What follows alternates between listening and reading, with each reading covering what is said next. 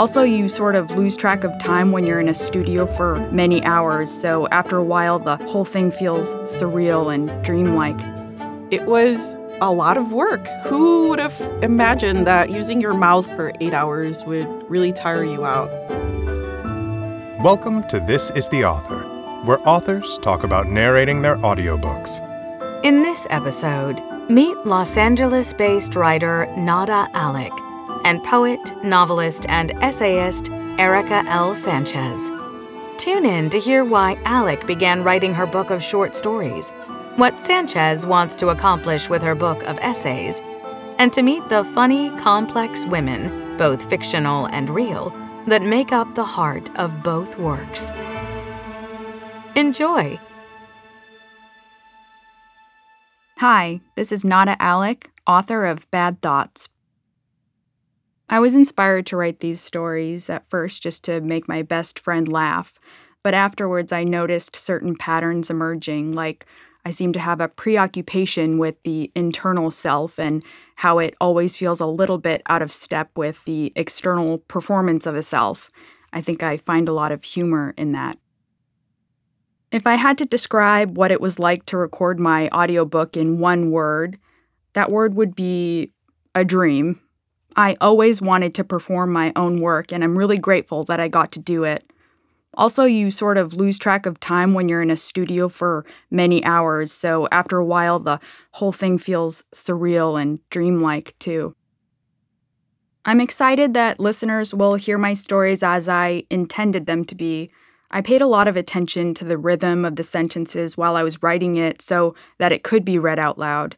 I really care about things like comedic timing and subtle inflections and asides, and so much of this book is about voice, so I really wanted to capture that.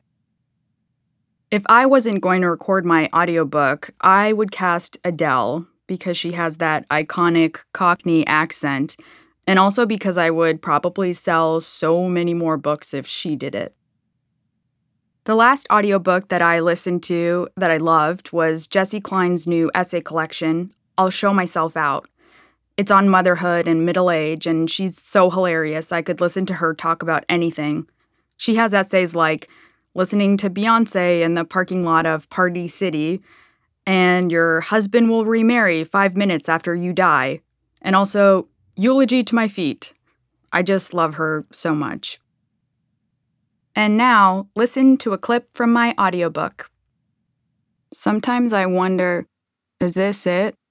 And I'll look around at all the modern luxuries that keep me alive and think, probably. I have no reason to complain. I have everything I need.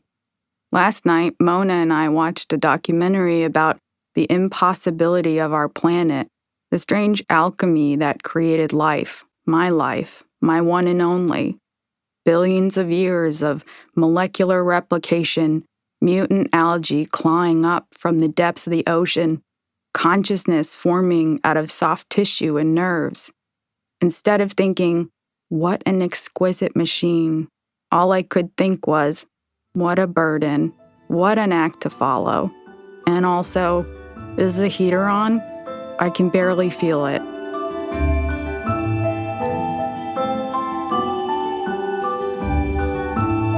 This is Erika L. Sanchez, author of Crying in the Bathroom, a memoir.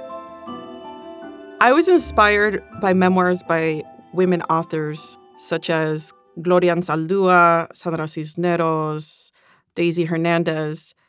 I felt that I wanted to be part of this tradition of women who wrote very candidly about their lives, about their bodies, about the realities of being a brown woman in the United States.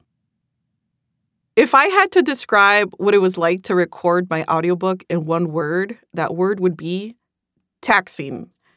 It was a lot of work. Who would have imagined that using your mouth for eight hours would really tire you out? Also, reading my own words again, like, I don't want to read that anymore. Like, no, thank you. I'm done. But, you know, it was a pleasure to do it regardless.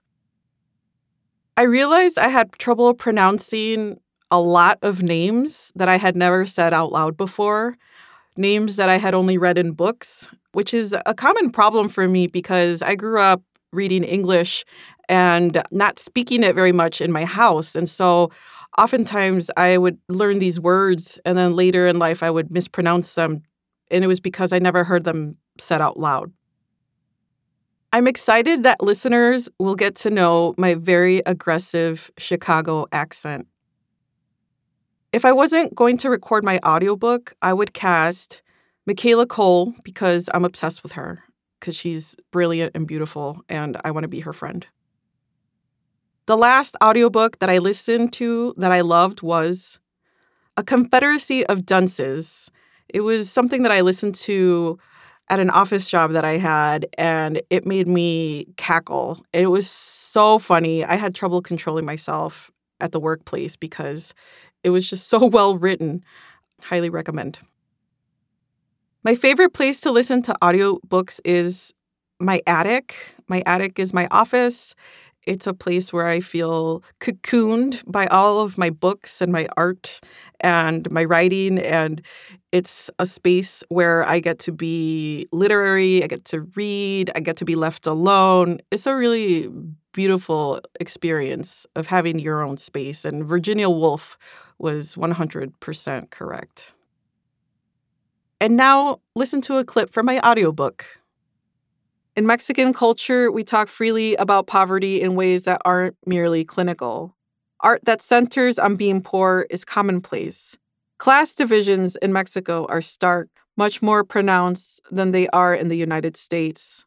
What's similar, however, is that the few at the top are traditionally white or close to it, while the rest of the country, the darker ones, toil to simply survive. As a people, we have had to find humor and meaning in the face of oppression so as not to be defeated by it.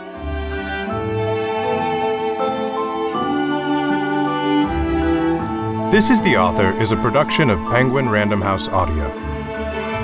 Thank you for listening.